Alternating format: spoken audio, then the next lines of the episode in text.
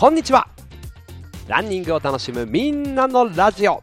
ランラジランニングラジオ。日々のランニングをもっと楽しく同じ空の下で走るランニング仲間の皆さんとつながっていく番組です。走りながらはもちろんウォーキングしながらお車の移動中お仕事の合間に家事をしながらどんな時でも大歓迎でございます。今日もナイスランお届けするのは岡田匠です。今回もよろしくお願いします。ランニング大会や企業の発表会などイベントで MC をしたり YouTube ラントリップチャンネル虎ノ門トラスロンチャンネルそして匠岡田匠という個人のチャンネルで情報をお届けしたり音声配信ランニングアプリライブラン生放送でやっております。あとは FM 品川というラジオ局でパーソナリティしております。よろしくお願いします。ランラジ109キロ目です。109頑張りすぎないってむずい。っていう今思ってることを今回はねちょっとあの僕の心情今の状況を共有できればなと思っておりますのでよろしくお願いします。この放送はコスパ最強とスポーツサングラスグダーのスポンサードでお届けいたします。そして今日もリスナーの皆さんからご投稿いただいているメッセージ紹介していきたいと思います。前回の放送につながっていることですね。ランナーになってよかったってこんなに叫ぶかどうかはさておき自分の中でああランナーになってよかったなって思うことあるじゃないですか、うん、とねした瞬間とかしみじみ思うとかマラソンゴールした瞬間に思うとかいろいろあると思うんですよ、まあ、ご投稿いただいてますんでそれを紹介していきたいと思います。さてこれと収録しているのが1月の19もう1月も始まってからそんなだったんですね。半分折り返しというか後半戦に突入しております。1月の20日土曜日が二十四節気上は大寒大きく寒いと書いて大寒ですね。まあ1年で一番冷え込むっていう時期に日本は突入しているようでございます。まあこのランラジを聞いているね海外の方々もいらっしゃるんでああそうか日本は今が一番寒いのかねそんな状況なんですよ。いやーちょっと先週東京地方は初雪観測したりしまして。で北海道とかも大雪でしょ？で北陸の方とか日本海側も結構ね雪が降ってる、まあ、そんな中でございますが皆さん体調崩してませんでしょうか？体調ケアしていきましょう。そんな話今日結構盛り込んでいきます。寒いんだよとにかく。えーとですね僕的な今週のニュース、えー、2個ありまして1個目がウルトラトレイルデュモンブラン UTMB 当選しましたやった当選っていう言い方でいいのかな？うん、まあ、当選か。今年のこの UTMB に参加する権利を獲得しました。よいしょ。ついに、やっと、なんとか、うん、ここまで来たっていう感じですね。何年前なんですかね。UTMB っていうものを知って、ああ、こんなものがあるんだ、出てみたいなって思ったのは、いつのことなのか。まあ、8年前とか、なんですかね。7年前とかなんですかね。まあ、そこから別に本気で目指してない時期ももちろんありましたけれども、ここ4、5年はやっぱり UTMB に出たいななんていうふうに思いがあったので、嬉しいですね。この UTMB っていうのは、まあ、この系列というか、まあ、指定の大会で UTMB に申し込むにあたってですね必要なランニングストーンと呼ばれるものこれがもらえる大会を、まあ、出て完走してストーンをゲットしてそうするとまあ参加申し込みの権利が得られるんです。でそれを元に、えー、エントリーをしますとまあ、大きのね、大きなね、その抽選箱みたいな中に自分のそのストーンが入って、ガラガラガラガラって、じゃあ、ここから100名引きますみたいな感じで、100, 100じゃないんですけど、ここから引きますって言って、その箱から自分のストーンが出されて当たったらエントリーできるっていうね、ことなんですよ。で、なので、抽選箱の中に1個でもエントリー、石が1個でも入ってれば、まあもちろんエントリーもできるし、当たる可能性があるんですけど、ストーンをいっぱい持ってる方が当選確率が上がるっていうことなんですね。で、僕は、UTMB のその系列の大会で去年出ましたタイで一昨年も同じ大会タイに出てるんで16ストーン持ってるっていうね。まあこれで落ちたらまあ他の人どうなのみたいな。というかまあえどうやって当たるのみたいな感じで多分相当持ってる方だったと思うんでまあそのおかげでね16ストーンのおかげで無事に当たりました。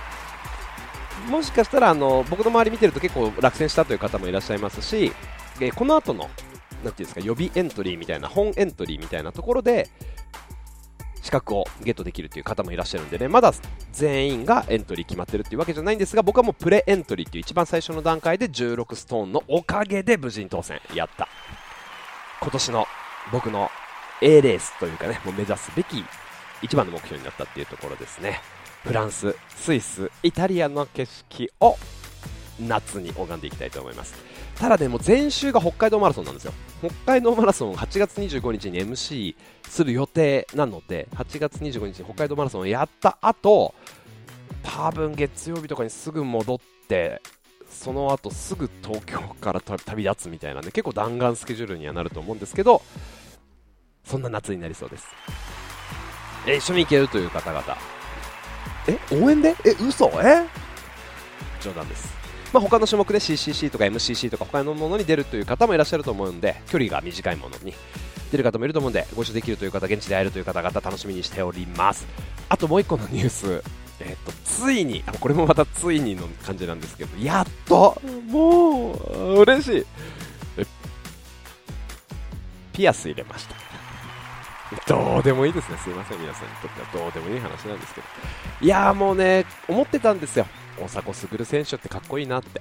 いや、あのー、ねああいう風にかっこよく走りたいなって。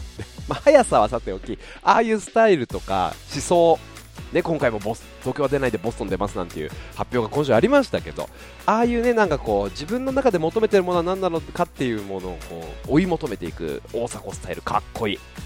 まあ、で、まあ、大迫傑選手もピアスつけてるじゃないですか。で、僕の周りに最近、男性ランナーで、バックレスっていうね、あのキャッチのないピアスをつけて、まあ、ピアスをつけて走る男性ランナーっていうのが結構増えてて、あのー、いいな、かっこいいなってちょっと憧れがあって、で僕自身、今まで1回も開けたことなかったんですけどね、開けたいと思ったことも一度もなかったんですけれども、なんかそれを見てるうちに、あれ、なんかいいかも、ピアスつけて走るの、レースにピアスつけて走りたいと思ってね、やっちゃった。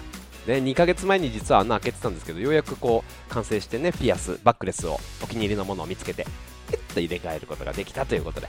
すごい。あのね1万円ぐらいなんですよ。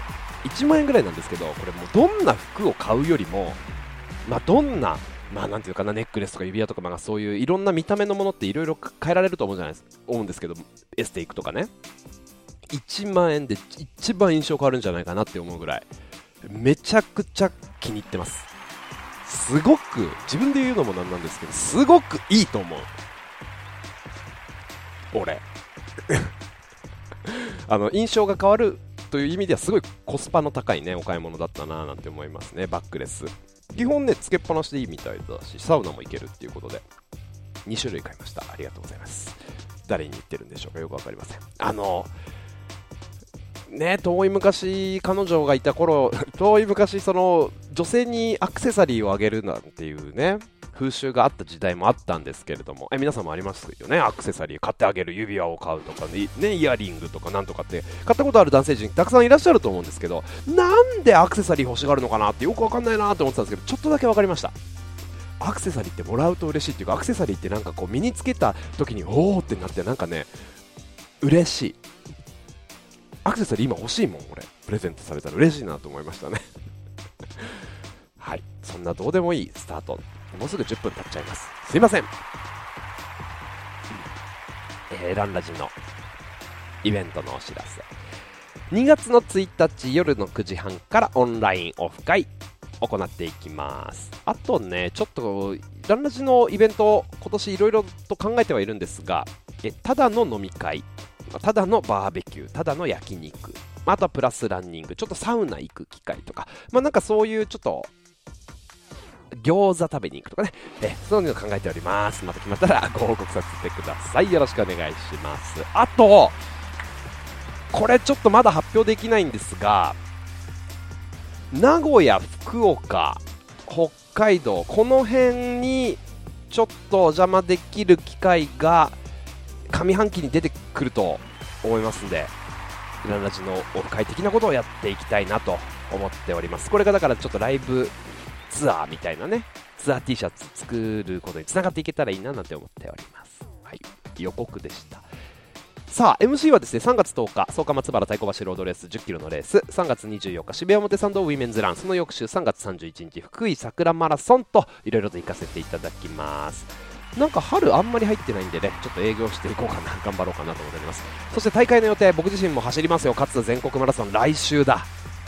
あとはその翌週に東京 30K30 キロ走走って、えー、桐生市堀マラソンっていうね群馬の大会ハーフマラソンなんですけどここにあのいろんな流れがあってエントリーしまして桐生市堀マラソン2月かな行きたいと思いますであとは東京マラソン決まってるところだとあと UTMB というよしやるか。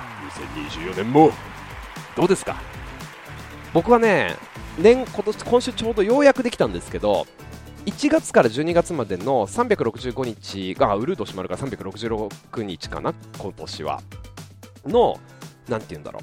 あのー一覧で見える横軸が1から12月まで縦軸が1から30日31日までになってるまあペラッとこう見開きで366日が見えるというカレンダーをね買ってこの週末これやるとかこのゾーンでここ行くとかっていう、まあ、365日約52週間のざっくり計画ざっくり年表みたいなのをねようやく作ることができてちょっとすっきりしましたどんな予定でしょうか1年間どこに向けて走っていくかね、ぜひ計画立ててみてはいかがでしょうか。まあ、プランニング、スケジューリングというよりはプランニングですね。ここ、このタイミングでこれやりたいっていうのを、今、300、あと何日 ?45 日ぐらいある今のタイミングで余白が多いタイミングでプランニングするっていうのがやっぱりいいですよね。ぜひ。スタートから12分。いきますか。109キロ頑張りすぎないってむずいっていう最近思ってることを、まあちょっと今、今、今、今思ってることをね、ちょっとお話ししていこうと思います。何かっていうと、レース前は練習を頑張りすぎない。コンディショニングを頑張ろう。これです。はい、以上です。というのを、もうちょっとおひれをつけて 長々と喋りたいと思いますけれども、僕自身1月の28日日曜日茨城県勝田全国マラソンで PB を更新しようというふうにね、まあ、出走するわけなんです。今週ようやく届きましたねゼッケンとかね、うん、いよいよだっていうところで。収録してる今からする換算するとあと9日。時間ないね。今の状況今の自分の心心情はどうなのかと言いますと。これラントリップさんでやってるオンの企画アウトラン・ユア・エコーというね企画がありましてその一環で僕も勝田全国マラソンを走ります。オンのカーボンプレートが入ったレーシングシューズ。クラウドブームエコー3っていう、まあ、最新のランニングシューズ。あの駒澤の佐藤圭太選手とかが履いたやつはちょっとさらにその、ね、上の上のというかそのプロトタイプのその先の未来のものだなので今現状で市販されている最新のやつ。これで走るっていう。オンのね企画。これ始まったタイミングで僕2時間48分で走りたいって言ってたんですよ。バーカだねって思ってるももちろんもちろん2時間48分で走りたいという思いはいまだもちろんありますよ。落ち着け。あります。思ってます。いつかは2時間48分でもねちょっとね今この力で今の状態で2時間48分キロ4で突っ込んじゃうとまあ30キロか30キロ手前ぐらいでちょっと失速していきそうだなというちょっと感覚があるのでまあ、今回は2時間55分50秒というあの11月23日大田原マラソンで出した自己ベストを更新しに行こうと思っております。2時間55分切りたいですね。うん、まあ、状況的には去年その11月23日だからおよそ2ヶ月前に自己ベストをフルマラソンで出しその2週間後12月の10日タイで100マイルを完走しまして100マイルじゃない179キロって言わせてください。179キロ完走して。でそこから1週間ノーラン休んでで12月にね戻ってきてよしいざロード走ろうっつって走り出したタイミングクリスマスぐらいでねあの大風邪ひいてしまいましてもう全然また1週間本当にノンストップ1週間走れないっていう状態になっちゃいました。だ年始にようやく復活して徐々に復調してきたなっていう感じでまあっていうのがこの3週間なんですね。いやーだからね年始の箱根駅伝で中大とかね。風邪ひいあの寮で風邪が流行っちゃったとか。青山学院大学もちょっとそれよりも前の時期にね、まあ、リカバリーだからできたっていう話らしいんですけどちょっと前の時期でよかったですね。風が流行ったっていう。だから調子って大事ですよ。で、まあ、ようやく復調してきたかなっていう感覚。まだねでもちょっとまだ完璧じゃないかなっていう。ちょっとまだうーんっていう。風邪っぽい。さがあるのかななんとか思ったりねまだ戻ってきてないかななんて思ったりするんですけどタイの前前から、まあ、100マイルに切り替えてたんでスピード練習ちょっとねやってなかったんでだからもうかれこれスピード練習1ヶ月やってないっていう状態。ああ不安。っていう状態で今年1月にね、まあ、スピード走をちょっと復活させて取り戻さなきゃなと。これトレイルランナーロングやってるね方々なんとなく体感あるかもしれないですけど100マイルの後ってスピード落ちる感覚ないですか？100マイルもやってるからなんかレベル上がって強くなってるくれたらいいんですけど長くゆっくり走ることに慣れてしまってマラソンペースで走ることがちょっとねできない体になっちゃう気がするんですよね。僕100マイルやると。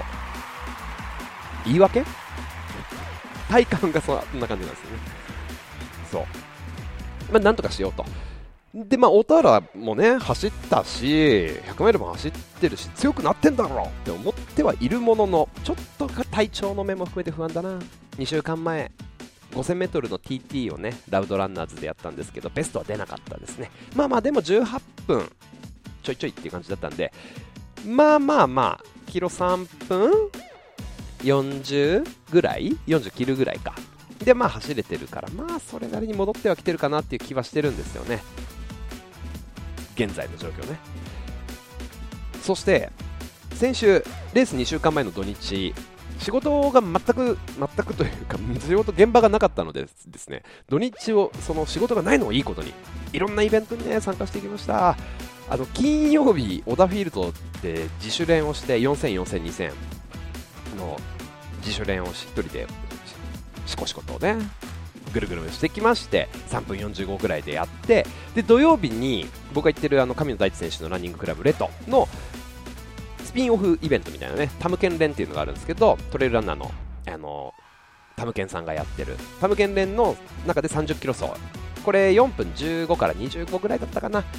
サブ3ペースでやってきましたっていうのをやってで土曜日を6号ベース北海道の6号っていうところで、ね、拠点にしてるあの、アマンさんを中心にした、もうたくさんのランナー、13、4人いましたからね、6号ベースの皆さんが東京に来てて、で、その皆さんとちょっとだけご一緒させていただいて、美味しいビール飲んで、で、日曜日に、ラントリップの DRVRWC 主催してるね、横浜チームが、新横浜公園で30キロ走やりますっていうんで、そこちょっと便乗させていただいて、さすがに2日連続難しくてですね、ないけるかなと思ったんですけど全然無理でしたね。でちょっと16キロぐらいジョグして。で午後にえたぬきランニングクラブあのランニングアパレルのたぬきですね。のイベントで1500とか 800m 走ってる中距離の玉上選手っていう方のプレゼンツでランセッションがありましたんでね。これでドリルを受けてくるというね週末でございました。くたくた。やりすぎた。全然疲れが抜けなくてね、月曜日にそのままレトの練習会があったんですけど、このままやったらまずいなと、なんとなく、なんとなく、あ、このままやっちゃったらまずいことになりそう、つまり、怪我しちゃうかもってちょっと筋肉の張り的にね、思ったので、自分が行くべき、やるべき本練習をやらず、ジョグで調整するというね、ちょっとこれ反省でしたね。うん、調整しないとダメだったな。週末に調子乗ってイベントやりすぎちゃいましたね。疲労回復が追いついてなかったですね。そうなんですよ。うん。あ、1個、皆さんにシェア。この時ですね、中距離のこの玉上選手が、まあ、トラックで皆さん僕らも含めて15人ぐらいいたかなドリルをやってトラックで 200m のインターバルをやってその後に 400m リレーみたいな感じで1人 400m をチームでぐるぐるぐるぐる助けをつなぐみたいな感じのやつをやったんです。でそのランニングドリルの時にですねあの走り方をちょっとまあレクチャーしていただくんですけど印象に残っている言葉。まあいろいろかいつまみますけど足を真下に着地する。それが全てだ。って言ってました。それが全てだ。あこんなにふうには言ってないですけどまあ、その自分自身のその体重地面に真下に着地してちゃんと反発をもらう。これが基本の基本。基本の木。でその時に足がまっすぐ着地するっていうことですね。足が曲がって着地するとその反発をしっかりもらえない、まあ、実際はその完璧にまっすぐな状態で着地ってできないのでなるべくその状態で真下に着地していく。そしてその地面からの反力をしっかりもらうってことですね。このドリルを徹底的にややりました。だから今週もランニングを始める前このドリルをやってますけれども自分の足を立った状態から足を上げてまっすぐ足を下ろす。これを左右ねやるわけですね。ちょっとやってみてください。足裏全体でま捉えていくような感じでトーンとまっすぐ落とすっていうね。あでそうなんですよ。怪我しそうだなって思うぐらいちょっと疲労してて今週はですねハリー杉山さんに教えてもらった治療院代々木上原かあれにあるワイズ鍼灸整骨院っていうね、えっと、ワイズ吉田さんっていう院長の方が元青山学院大学のランナーでで今も青山学院を見てるっていうね先生なんですけどそこでちょっとケアをしていただきすごい良かったです。あのちょっともうレースに向けてなんとか体のコンディションを整えたい。けどもっと練習したい。あーコンディションも良くしたいし。あーでもいけるかどうか分かんないから練習したい。そんな不安な状態です。不安な状態っていうかなんかねいけんのかな？いけないのかなっていうねちょっと自信に満ちた状態ではないというね。いやーやることやったしって言いたいですけどね。言えるようにここから頑張りたいと思います。あと1週間ほどオンのそのアウトラインエコーという企画最レース前最後の練習の動画が今週上がりましたのでぜひそちらも皆さん見ていただきたいんですけれどもそこでですねトゥーラップスの横田コーチも言ってたんです。いや僕があのレースに向けての過ごし方ここからあと2週間ぐらいあるんですけどレースに向けての過ごし方どうすればいいですか？横田コーチが言いました。頑張らないことです。っ て頑張らないことです。ここから2週間で早くするとか考えちゃいけないって言ってました。これぜひ動画で見ていただきたいんですけど、2週間で早くするとか考えちゃいけないんだって。俺はね、やっぱでもここ2週間でもうちょっとスピードトレーニングとかやったらちょっと早くなるかなってちょっと淡い期待をしてたんですけど、ダメなんですってやっぱり。コンディショニングをしっかりすること、ここが一番大事。レースの直前ですもん。頑張っちゃいけないです。はい。調整が大事、頑張りすぎない。練習のボリューム、増やさない。これも言われました。練習のボリューム、最後にちょっとだけやらせてよみたいな。ダメです。増やさないでください。あのー、その動画の中で、まあ、人によって重めに作る、軽めに作る、個人差はあるよっていうふうにおっしゃってましたね。まあ、つまりそれはしっかりと疲労を抜くのか、ある程度までそのちょっと自分の体に負荷をかけて走りっていくのかっていうどれぐらいの仕上げがちょうどいいか人によってそれぞれあるけどボリュームは増やさない方がいいしあのレースの2週間前もう早くなろうとするな頑張るなっていうことをね教えていただきました。ああ耳が痛い。でもでもそれが本当にねそのためですよね。まあでもなそう言われても気持ちが入ってればいるほどレース直前でもなんかできないかなと目標にしている走りができるのかどうか分かんない。不安だし。あれやこれややりたくなるし。あなんかスピード足りないかもってスピード練習したくなったり。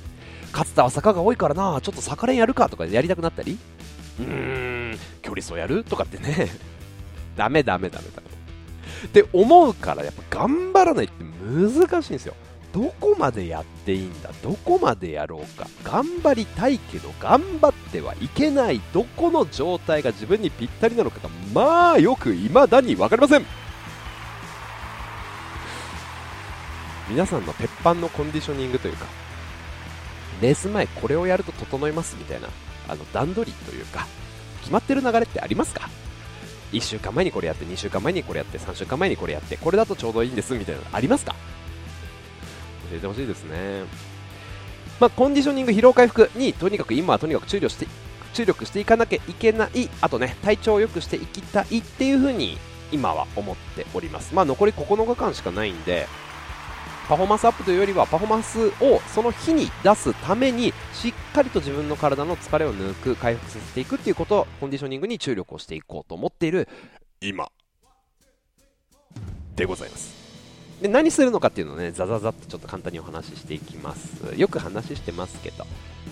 1個目はまあ睡眠ですよね。いつもよりちょっと多く寝たいって思ってます。僕が言ってるレッドの神野大地選手もレース前にねこれおっしゃってましたね。レースの前日とかやっぱ環境が変わってよく眠れるかわからない。プレッシャーを感じて眠れないこともある。結構そういうタイプの方もいらっしゃるんじゃないですか。ああ明日レースなのに寝不足みたいな。ベッドに入ったけど眠れない。みたいな。全泊のホテルが乾燥してる。ありがち。なんですよ。まあ寝れないっていうこともありえるんでその前からいつもよりちょっと長めに寝ておくことによって、まあ、前日仮にちょっと眠れなくても時間が短くても、まあ、あの問題ないよっていうぐらいねしっかりと体を前もって休めておきましょうっていうこと。いつもよりちょっと長く眠る。これをここからやります。日々やりたいんだけどさ。あともう一個。もう一個じゃない。食べ物系の話します。免疫力です。この時期大事ですね。風邪ひいてるインフルエンザコロナもう街中すっごい流行ってるしんだ俺もこの前なってたし。R1 乳酸菌のあの2倍赤い R1 あるじゃないですか。あれ2倍配合した金の R1 っていうのあるんですって。去年の10月に出てるらしいんですけど。明治プロビオヨーグルト R1 ドリンクタイプザ・ゴールド。ちょっと気になりますね。頼れるものは全部頼りたい。そんな気がしますね。あの、まあ、免疫力を上げる方法ってそれぞれ皆さんあると思うんですけどちなみに体内における免疫システムというものはですね若くして出来上がるそうでございまして一般的に20歳を過ぎたところから低下していくと言われております。イエーイイエイイエイイエイ。え？え？え？え？免疫もですか？免疫も？え身長とかと同じく？20歳という早めのタイミングでもうピークが来てそこから右肩下がり。あらららららららちょっと待ってよ。人生100年時代ですよ。緩やかにしたいよその下り坂。免疫頑張ってあげよう。まあ、免疫システムが出来上がるのが二十歳っていうことですからね。でも低下していくって言われて、ああ、なんとか潰してくださいよ、それ。ね。まず免疫力を上げるベース、基本としては十分な睡眠、え適度な運動、まあ、皆さんちょっと適度を超えてると思います。ああ、ごめんなさい。適度な運動の方もいると思うんですけど、僕の周りは適度な運動を超えているランナーがたくさんいらっしゃいます。はい、身に覚えるのある方がいらっしゃると思います。ああ、まあ適度を超えているかもな。ね。あとまあストレスためない。まあこの辺はよく挙げられますけど、食生活、どんなところに気を使ったらいいのか、ね、お話ししていこうと思います。まあ、適度な運動、十分な睡眠、んなことは分かってるし、運動もしてると。まあお仕事忙しい方はね、睡眠がちょっと少ない方もいるかもしれませんけど。食生活。これやると、免疫力落ちてくよっていうことを3つお話しします。まず1個目。体を冷やす食べ物飲み物取りすぎ。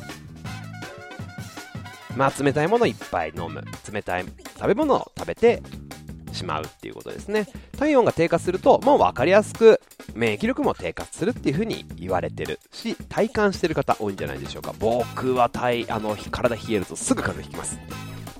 体弱くね。だから体冷やしちゃダメなんですよ。体温が低いと、まあ、免疫を司る細胞とか酵素があの十分に機能しなくなったりとか腸内の悪玉菌が増えやすくなっちゃうんだって。嫌ですね。2つ目。お野菜不足です。ね、お野菜不足も免疫力が下がるそうでございます。もう当たり前小学生でも習うようなこと言っちゃってますけどすいません。ビタミン食物繊維。こういうものがね不足するってことですね、まあ、あとあのポリフェノールとかのその言われるファイトケミカルその野菜自体が持ってるその紫外線から守ろうとするね皮とかについているファイトケミカルというもの、まあ、害虫とか紫外線とかから野菜が野菜自身を守ろう自分で守ろうとするものね。これね、まあ、その野菜本来持ってるものなんですけど、これはやっぱり体にもすごくいいっていうね、健康的に免疫力を整えるっていう風に考えられてる。あとは活性酸素を除去してくれるっていう風にも言われてるんですね。ランナーって走ると活性酸素出ますから、この野菜が本来持ってるファイトケミカルっていうのを取っていくのいいですよね。キノコとか海藻とかこういうので食物繊維、腸内環境を整えるとどんなことがいいことがあるのか。体のね、活性酸素の排出を促すとか。まあ、とにかく疲れを取るためにはその腸内環境って大事。だからこそ食物繊維きのこ海藻野菜取ってこうねっていうことなんですよね。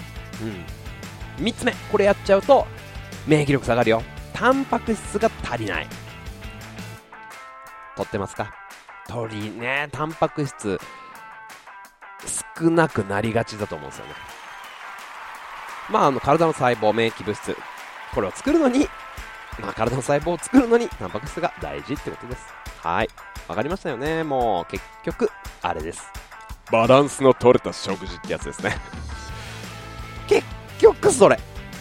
結局それ。調べても調べても行き着くところは結局それ。はい。まあ、ここから僕は、まあ、9日間あるんで、食事の面でどんなことに気をつけようかなと思ってるっていうのをちょっとお話しするとですね、まあ、これを全部取るってことなんですけど、ま、バランスよくバラス良い食事をとっていこうかなと思ってるんですけどキノコとか野菜とか食物繊維プラスタンパク質プラスっていうことなんですけどちょっとねたんあのやっぱり腸内環境を良くしていくっていうことがすごい大事だっていうどこを探してもそういう風に出てくるので発酵食品とっていこうかなと思ってます。風邪ひかないためにもね発酵食品。微生物の働きで原料を分解。発酵してできる食品。まあ身近なものだとまあいろんなものねありますよね。キムチ、うん。甘酒？チーズ？まあまあいろいろあると思うんですけど。あのー、この発酵することによって栄養素の吸収率が上がったり栄養素そのもの自体が上がったり、まあ、保存できるようになったりとかねいろんなメリットがありますよね。あのこの菌で腸内環境が整うっていう効果もあるんで免疫力も上がるしそもそも味も美味しくなるよっていうことでやっぱり発酵食品すごいいい効果がたくさんありますということで。なのでその腸内環境を整えて体調を良くする腸内の善玉菌増加させ悪玉菌抑制する働きを持ってるっていうことで発酵食品ちゃんと取ろうって思っております。いつも納豆とか食べてるんですよ。チーズとか大好きなんですよ。もっと取る。もっと取る。まあ代表的なところでいくと納豆ですね。納豆はもうあのいっぱい取った方がいいらしいですよ。ね。納豆菌。5大栄養素。しっかり入ってます食物繊維必須アミノ酸ビタミン B イソフラボン。そのままでもいいですし。どうやらねごま油をかけると免疫力アップに役立つらしい。Google で調べるとそうやって出てました。まああと味噌ですね。1日1杯の味噌汁。これ毎日取り続けるっていうことがあのー、生活習習慣病こういうのに役立つということで。まあかんあのだって味噌って麹菌酵母菌乳酸菌3つの菌。これで発酵させた食品なんでしょ？でよくお酒飲んでる方いらっしゃると思います。僕もそうです。チーズ。乳酸菌で発酵。チーズ。チーズはまカルシウムが牛乳の6倍以上だっていうそのカルシウムの量ももちろんねあの年齢重ねていくとやっぱカルシウム足りないからこれ大事なんですけどチーズに含まれてる必須アミノ酸メチオニンっていうものがあるんですけどメチオニンっていうチーズの必須アミノ酸メチオニンっていうやつがあるんですけどこれ肝臓の機能を助けてくれるらしいですよ。おつまみにチーズお願いします。こういうのをしっかりと取る。1週間にしていこうと思っております。はい。まああの疲労回復。でこれ睡眠をちょっと長くとるっていうようなお話もしたんですけどいい睡眠につながる食事っていうところ。これ以前もお話ししたことがあるんですけど睡眠に必要な睡眠ホルモンメラトニンっていうのがあるんですけどよく眠るために必要なホルモンメラトニンね。でそのメラトニンっていうのはセロトニンっていう幸せホルモンと言われるものから作られてるんですよ。メラトニン睡眠ホルモンの材料が幸せホルモンセロトニンなんですけどそのセロトニンっていうのが必須アミノ酸トリプトファンというものから作られてるんです。なので遡っていくと必須アミノ酸トリプトファンっていうものを取ると睡眠にいい睡眠につながっていくっていうことになりますね。ね。セロトニン。あのーセロトニンっていう幸せホルモンが日中僕らがね働いたり運動したりこれは活動的に動くことに貢献してくれてそのセロトニンが夜になってくるとメラトニンっていうホルモンにポケモンみたいですね、えー変化していくっていうね。あセロトニンがはあメラトニンに進化しました。メラメラ。よくわかりませんけど。メラトニンになるで体が休息モードに入るってことらしいですよ。うん。なのでこのトリプトファンっていうのを摂取していかないと睡眠の悩みが出てくる可能性がある。そうでございます。でトリプトファンっていうのはまあこれ必須アミノ酸なんでね。豆腐とか納豆とか味噌とか、まあ、こういった大豆製品もそうですしお魚。カツオとかマグロ。牛乳。卵。はい。こんなものに入ってます。つまりタンパク質っすよ。そうなんです。タンパク質は本当にこう調整期間って大事。あいっぱいね今出てきましたけどビタミン食物繊維タンパク質この辺をしっかりと取っていかなきゃいけないよねっていうことでキノコ野菜海藻納豆青魚こういうものを召し上がってみてはいかがでしょうか。僕は食べますっていう話です。でこれがでよく眠る、はい、すいません。今日はなんか当たり前のねバランスのいい食事を食べてるのかい？やっぱりレース前はバランスのいい食事だよという実家のおかんみたいな回になってしまいましたけれどもやっぱりこれに限尽きるっていうことですね。眠りに関してもそういうことです。はい。で大事なのはここ。この段階であがかないってことです。早くなろうとするなと。頑張りすぎない。ね頑張りすぎろうと思っちゃうんですけど頑張りすぎないって難しいね。頑張ろうとすな。レース前は練習を頑張りすぎないコンディショニングを頑張ろうというお話でございました。みんなで1月末とかね。まああと埼玉マラソンとか姫路城とか2月の割と上旬に行われるマラソン出るという方もたくさんいらっしゃると思うんです。近づいてきましたね。頑張っていきましょう。調整。さあこの後はですね皆さんからいただいているご投稿を紹介していきたいと思います。ランナーになってよかった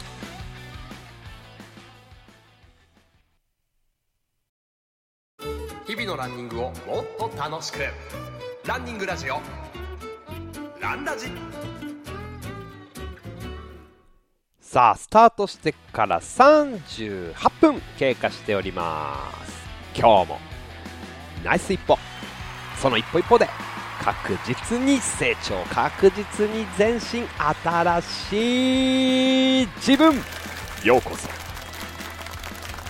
走って後悔することはないですから。とりあえず一歩行きますか。さあ今日はですねランナーになってよかったと皆さんから思った瞬間そんなことをご投稿いただいておりますんで見ていっちゃおうかな。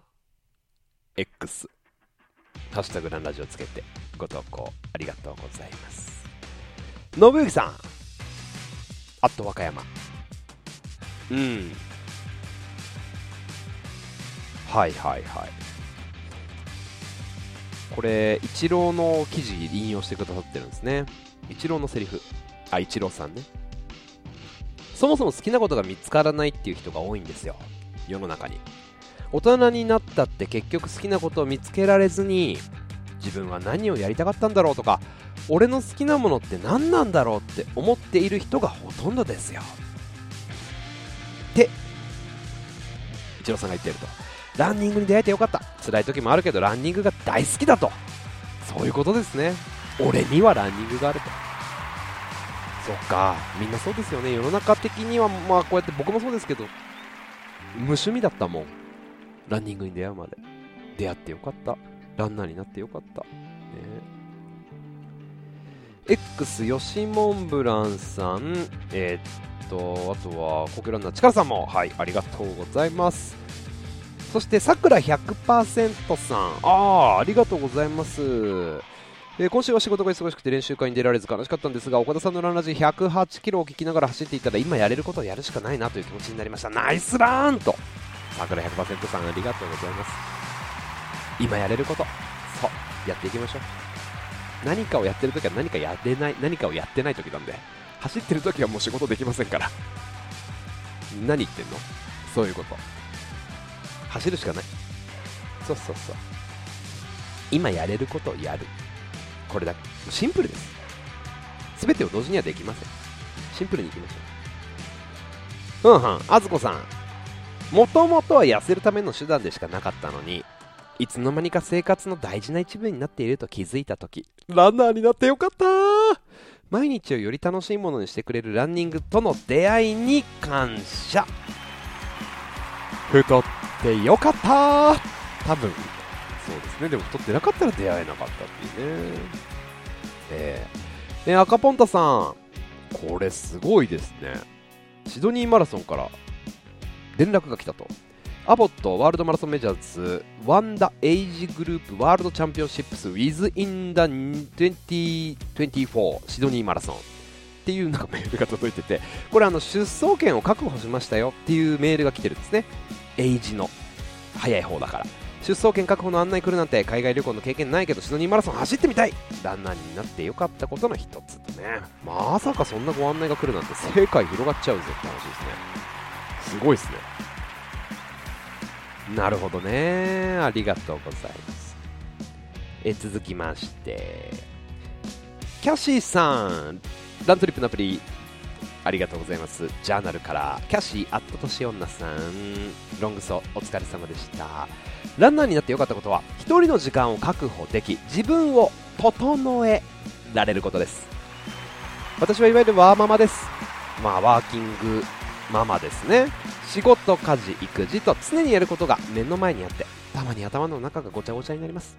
走る時間は誰のものでもなく誰のためでもない自分だけのもの。走りながらラジオを聞いたり考え事をしたり流れていく景色をただただ眺めたり頭の中がすっきりして整理され日々のあれこれにまた立ち向かっていく気力が生まれます。誰にも邪魔されない。自分と向き合うラン時間。これからも大切にしながら走る生活を楽しんでいきたいと思います。いいですね。でもすごい同感。整理されますよすっきりされますよね。走ってなかったらって思うもん。推進私の息子の名前も漢字は違いますが匠です。ありがとうございます。これからも応援してます。いやありがとうございます。つながっていきましょう。ねでも確かにこう走ってなかったらこんなに仕事できないって思うことたくさんあるあります僕も。もう無理みたいな。うん。水戸の赤い狼さん。えーいつもとは逆回りでいつもの河川敷をジョギングして全国女子駅伝を見てモチベーションは高かったんですけど強風で全然前に進まなかったそんな苦しい中で今日の嬉しい発見が一つ。旧江戸川沿いからも富士山が綺麗に見えたんです。そんな些細な発見も僕にとっては小さな幸せ。ああ日々の中に小さな発見がある。これそうですよね。あるある。確かに。うん。えーっとマシャンさんありがとうございます。まあいろいろとありますがズバリ一言。このラントリップアプリと出会えたことでしょうか？おかげさまでポッドキャストランラジにも出会えた。ジャーナルからのつながりでぼっちランでも走る仲間がいる。決して一人じゃない。ジャーナルで頑張る人がいるからこそ自分も成長できた。ナイスランの効果って素晴らしいですね。SNS がない時代にランナーデビューしていたら自分はきっと走っていないでしょう。リアルに素晴らしい仲間と出会うこともできたし自分も変われた気がします。走っていて体の感覚が研ぎ澄まされてきた気もしますしいいことずくめですね。とねえ。ランナーになって日々感じたりトレーニングの時に感じたりいろいろありますわね。ひろとしさんこの前のライブランの前コメでも書いたんですが何事もポジティブに考えられるようになったこと。メンタル面だ。走るようになる前より走る前か。より仕事でもプライベートでも後ろ向きな考え方より前向きな考え方をするようになりました。うん。どう考えてもランナーになってよかった。函館出張ランお疲れ様です。いやそうですよね。これは本当そう。この前向き後ろ向き。全くそうですね。あーランナーになってよかった。ふーさん達成感。うん達成感ですかね。フルマラソンを完走できる人間になれるとは思いもしなかったですからね。あー確かに。大人になると大きな達成感を得られる機会はあまりなくないですか？これからも障害スポーツ障害学習でよたよたやっていきたいと思っております。そのためにまず健康ですね。うん。そうなんですよ。ランラジでもたびたび言いますがこんなに大人になって不可能だと思っていたことができるなんてこんなに若々しく入れるなんて思ってもみなかった。ランナーになってよかった。って思いますよね。うん。アーチンさんランナーになってよかった。いろいろありすぎます。やっぱり人との出会いつながりが一番かな、えー昨日の誕生日おめでとうございます。皆さんの温かいお祝いメッセージにも感動でした。体にもメンタルにもいいこと尽くしもやもやしても走ればすっきりつながっているランナーさんに助けられたり何かあってもランニングっていう気分転換の方法を分かっているランナーさんたち幸せだよね。ランニング。ありがとうランニング。ありがとうみんな。そう自分で自分のことをマネジメントできるようになってる。これいいことですよ。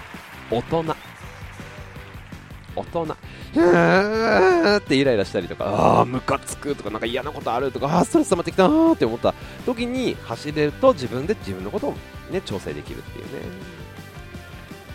秋秋田さんありがとうございます。ランナーになってよかったこと。これこのご意見ねマシューさんもおっしゃってましたね。今日の気分は趣味特技の欄を埋められるようになったことかな。あありますね。自信を持って書けますよね。趣味特技。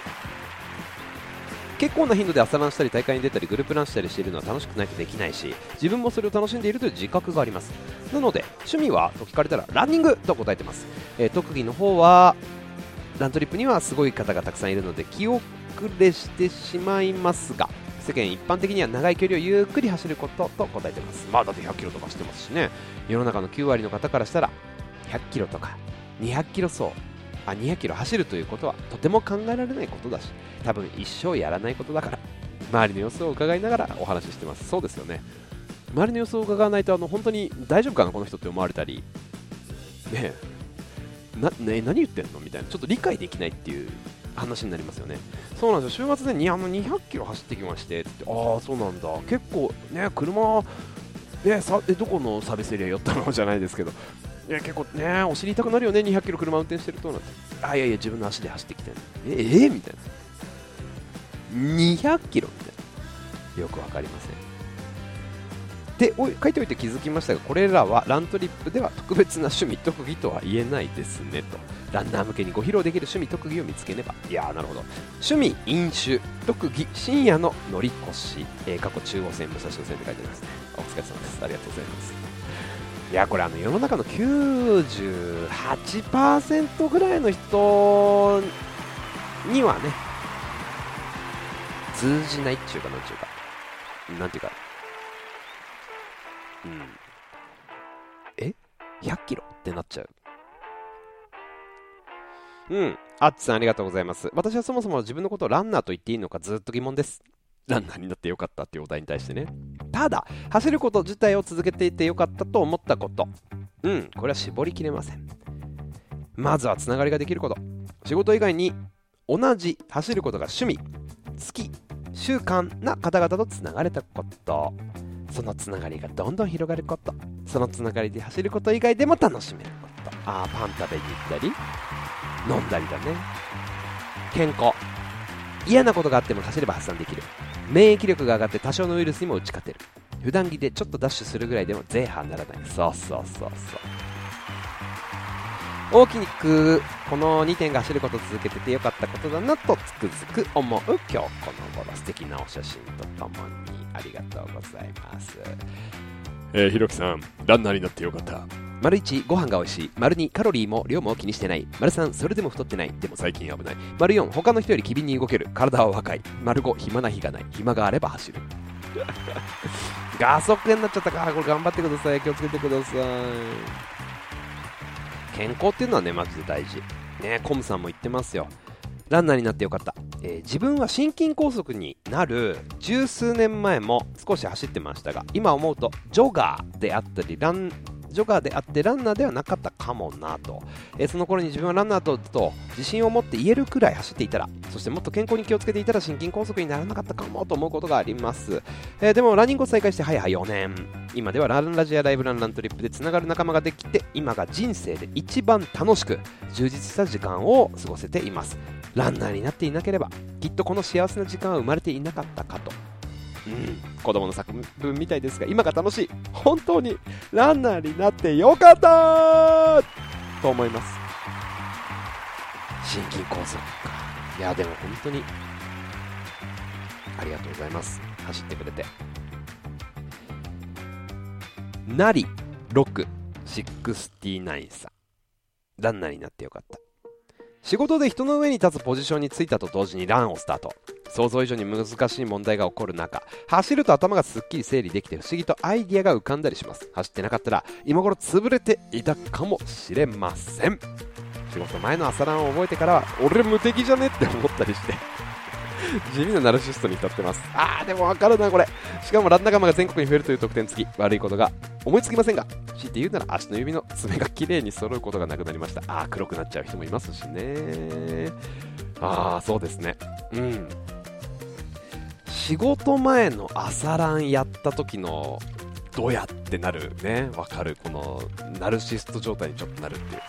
いやー今日完璧に仕上がってるわ。っていうもうねおはようございますおはようございますってオフィス着いた時とかね会社に行った時とかおはようございますおはようございます。いやもうこっちやっちゃってますんではい。こっちも走っちゃってますんでへえみたいなね感じになりますよね。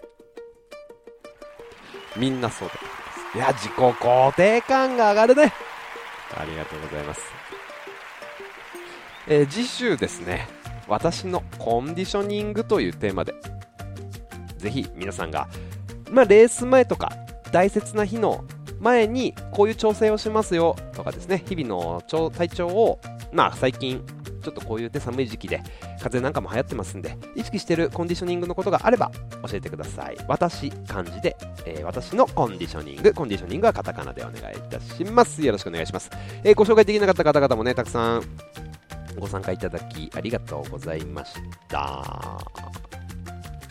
ということで何分 ?53 分今回もありがとうございました私のコンディショニングぜひ教えてください皆さんの取り組みが誰かのコンディショニング体調管理に役立つかもしれません X、ハッシュタグランラジをつけて、ラントリップのジャーナル、ハッシュタグランラジと、えお題のね、ハッシュタグもぜひお願いいたします。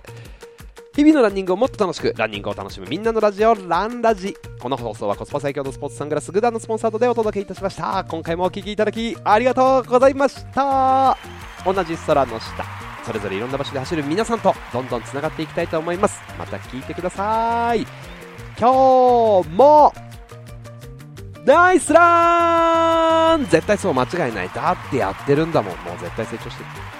お届けしたのは岡田匠でした。それではまた次の放送でお会いしましょう。バイバイ